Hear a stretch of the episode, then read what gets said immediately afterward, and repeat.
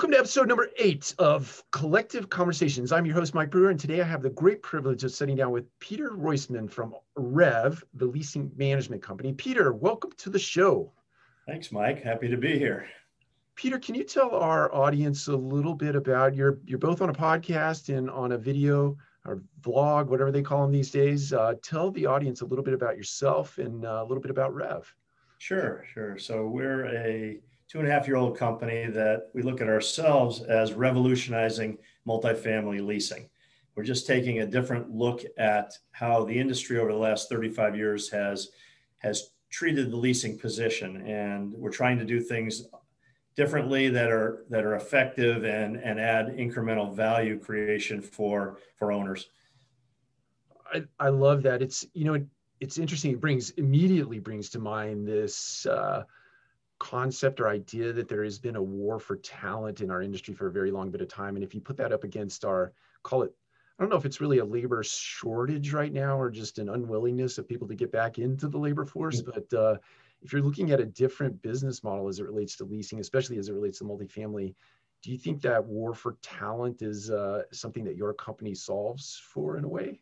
I think so. I think in a lot of ways, our company takes the pain and strain away from anyone owner-managed properties or even property-managed, third-party managed companies, because it's such a low-return, high-demand of time investment to hire even one person. I mean, Glassdoor, I don't know if you saw this statistic, but Glassdoor says that in the industry, it takes 24 days and $4,200 to hire one person.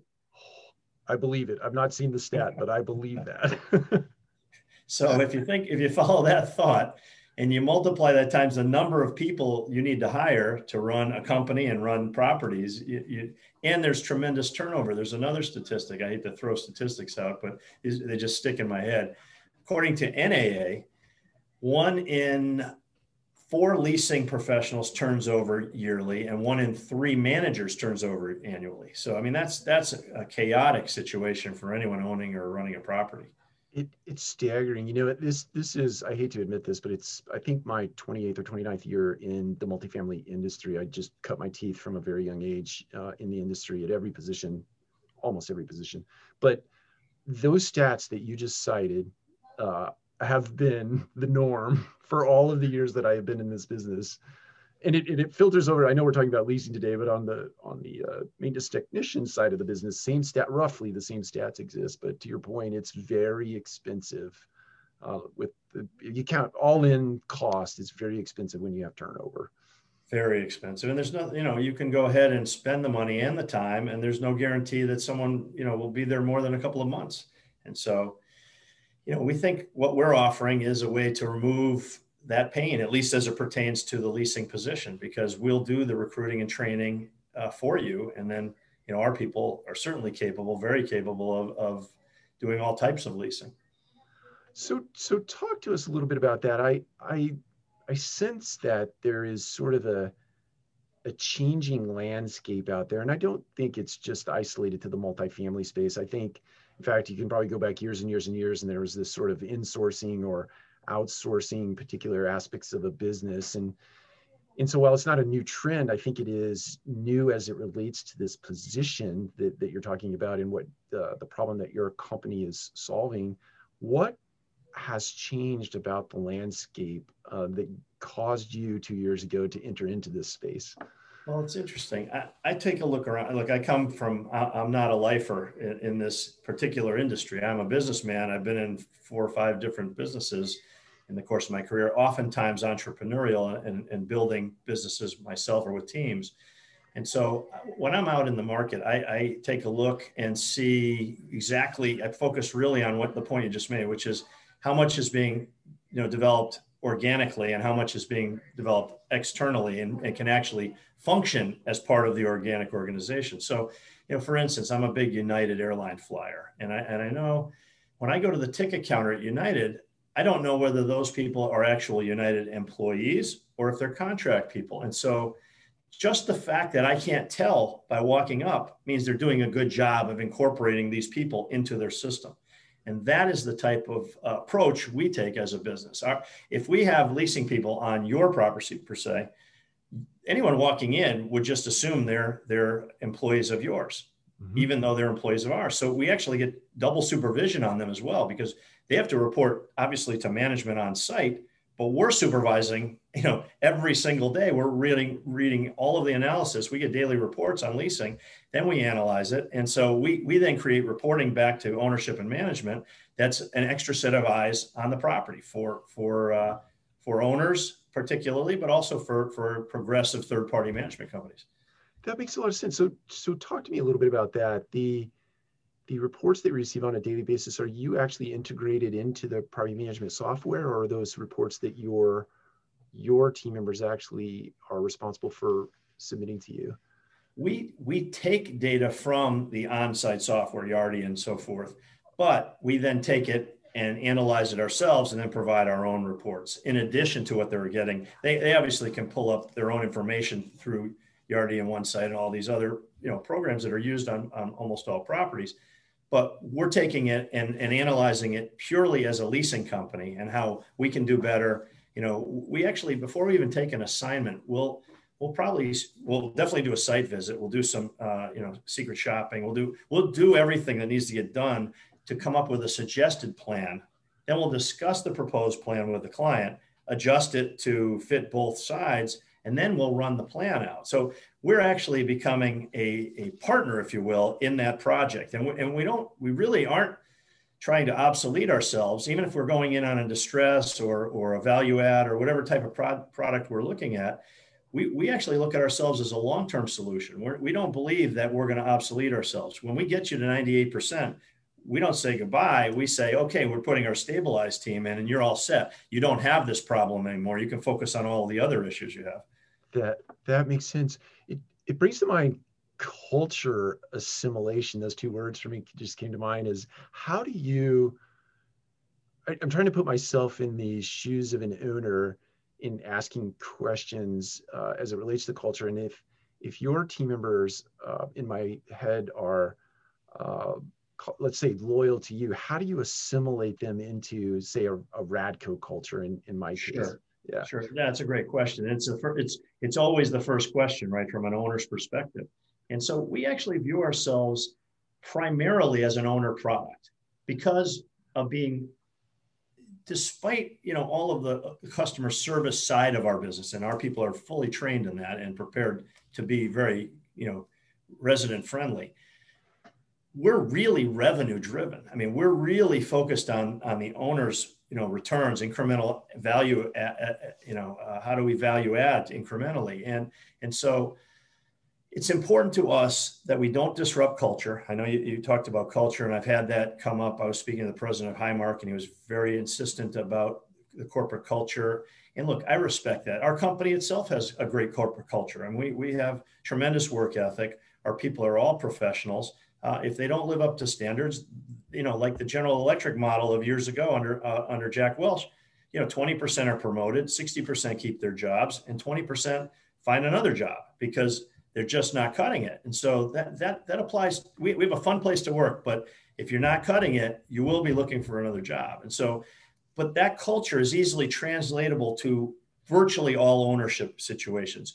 We go in, and whatever your culture is, we take that culture and we blend. Now, on the other hand, there's no way that we're going to, you know, not pursue our excellence in leasing, because that's our motto, our you know, if you will, our watchword. So. Sure.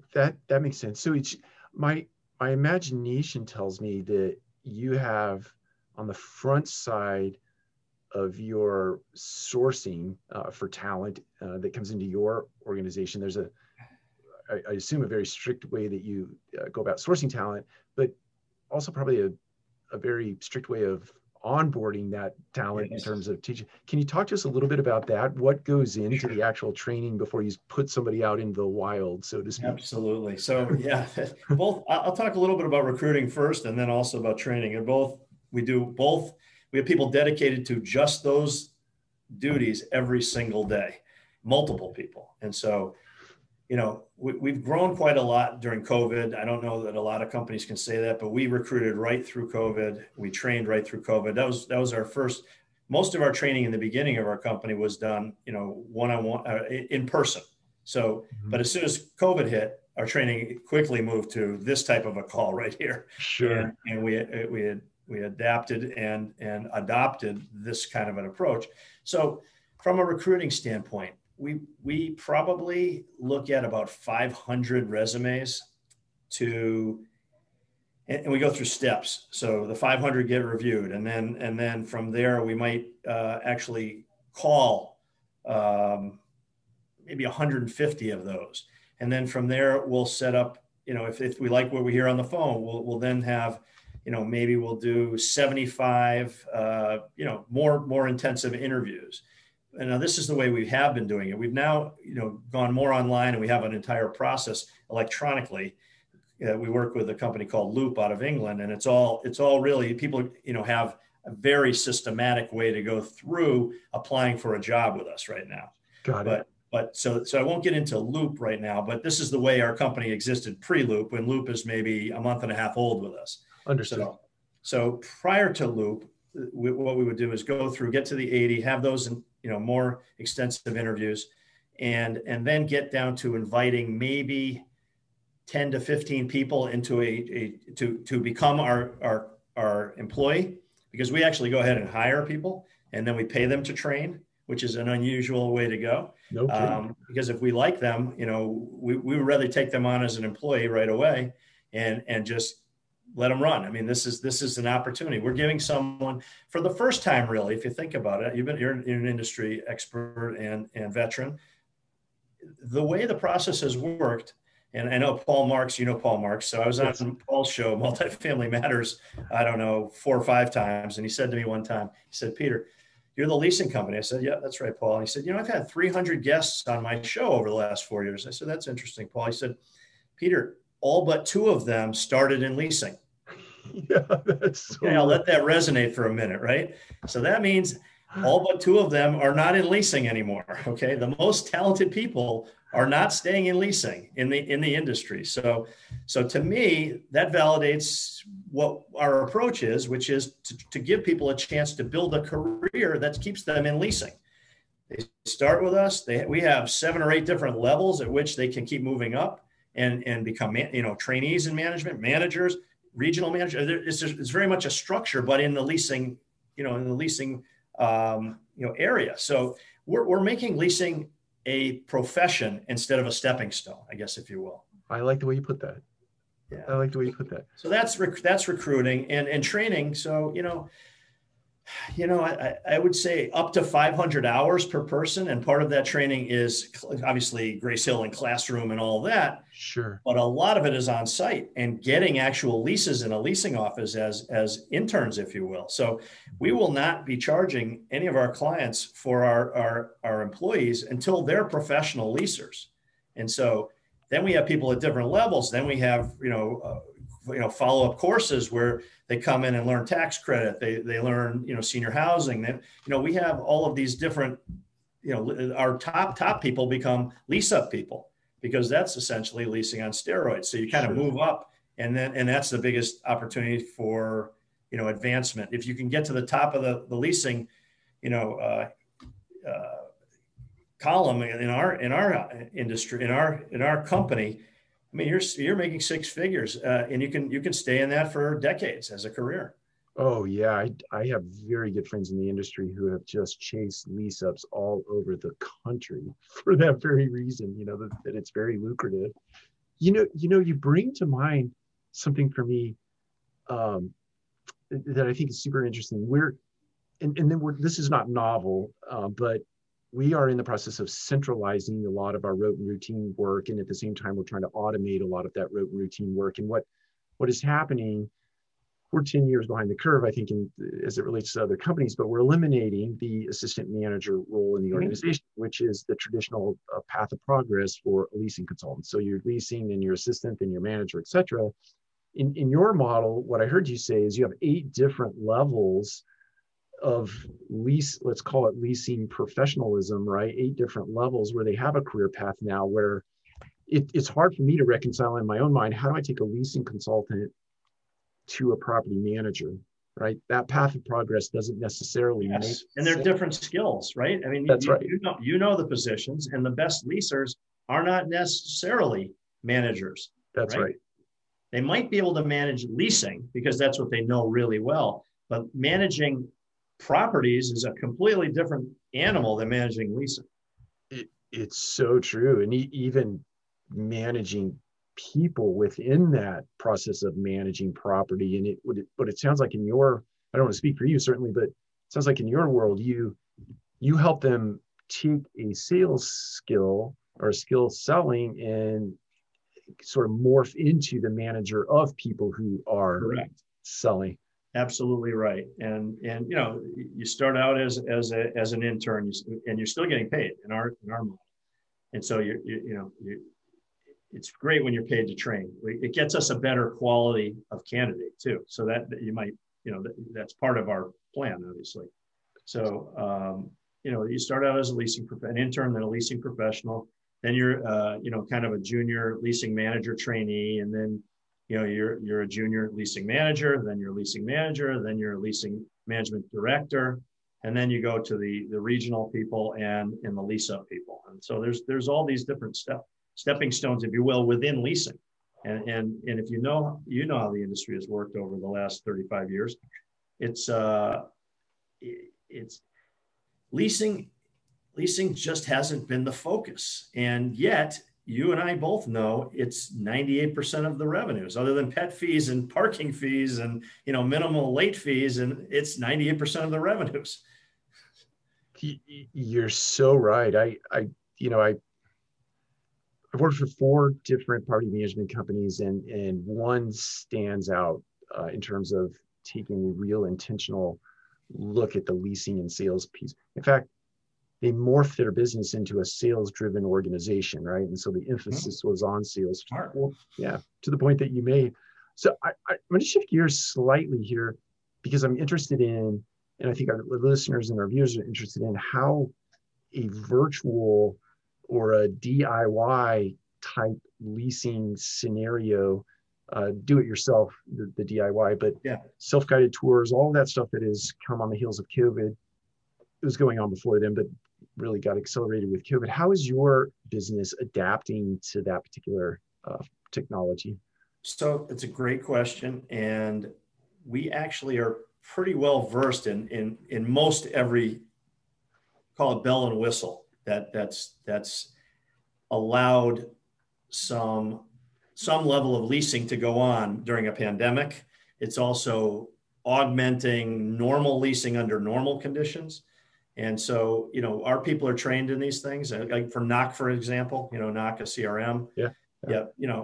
I was talking to the president of Highmark, and he said, all our people are using Knock right now. I said, that's great. He said, I asked him what his results have been. And he said, I think we picked up about 5 points leasing. And I'm thinking that's pretty good. You did a good job there.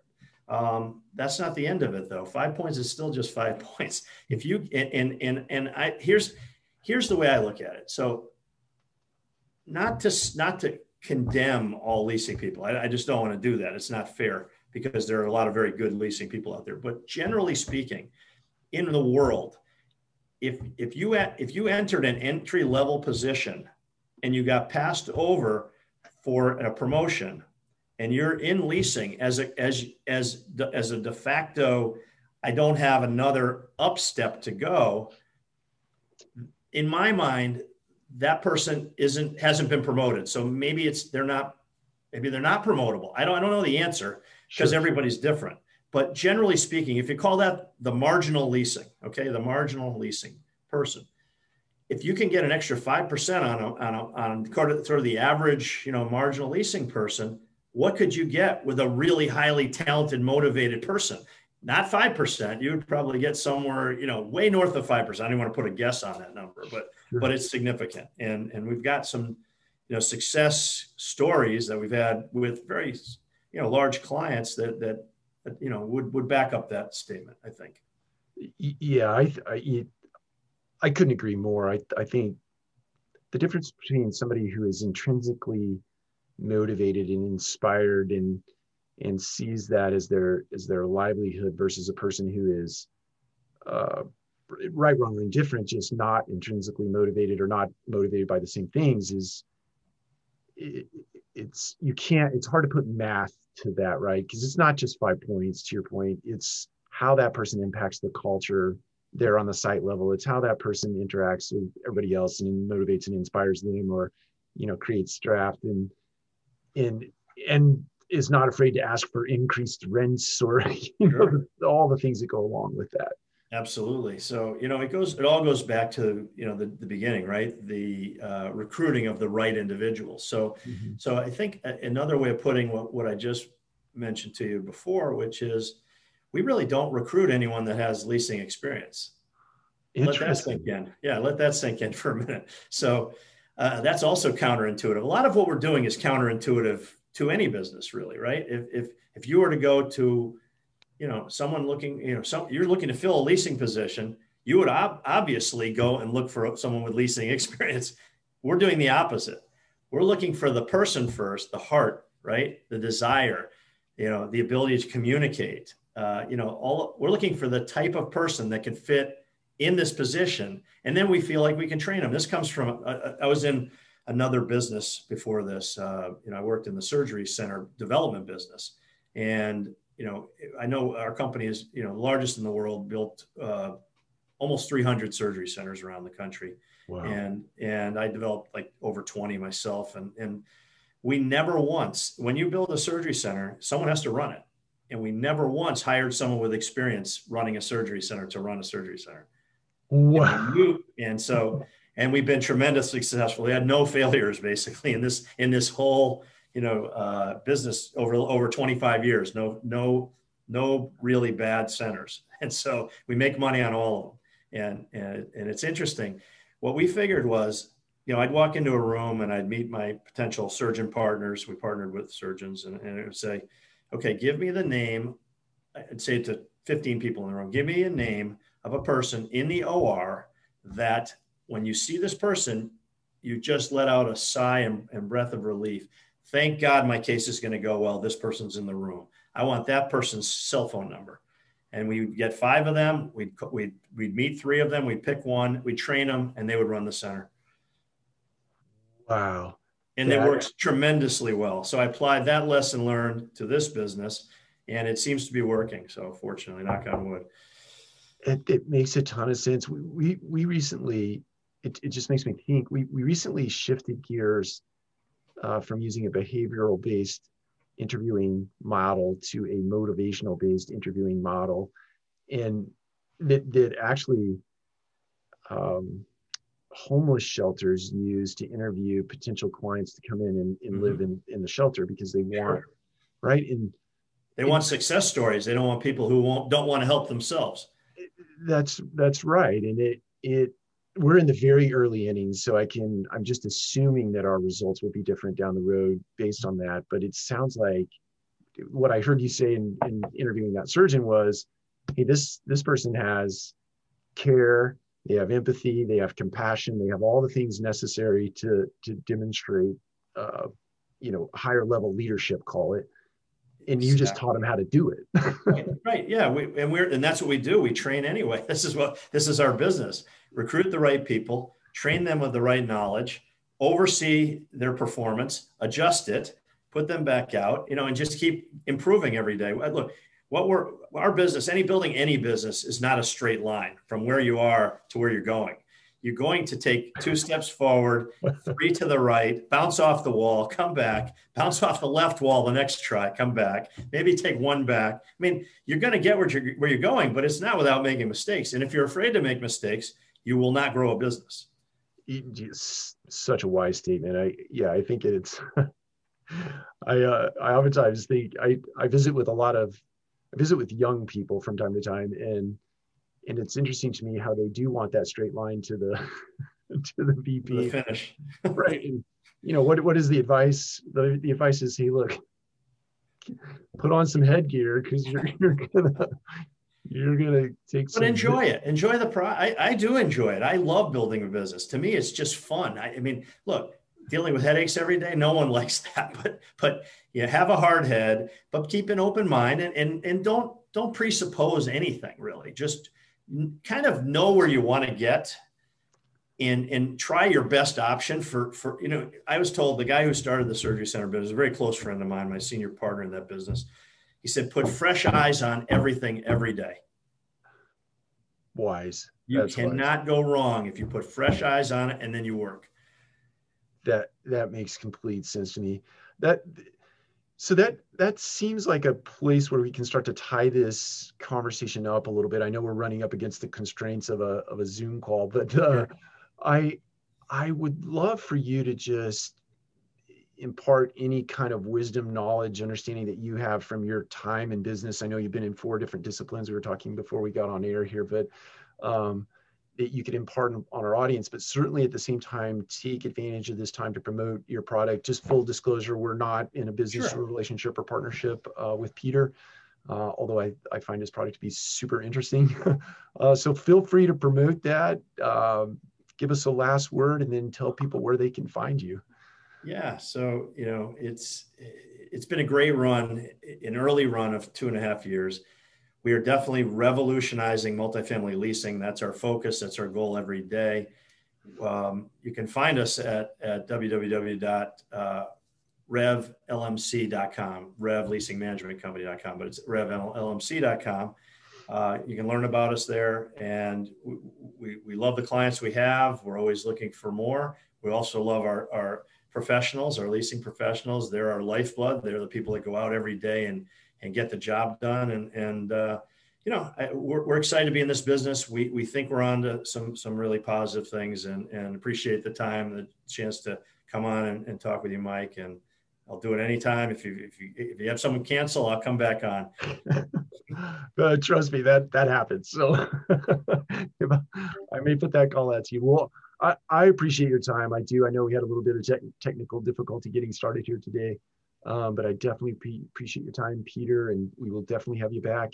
I'll link up the links to your company in the show notes so people can go there.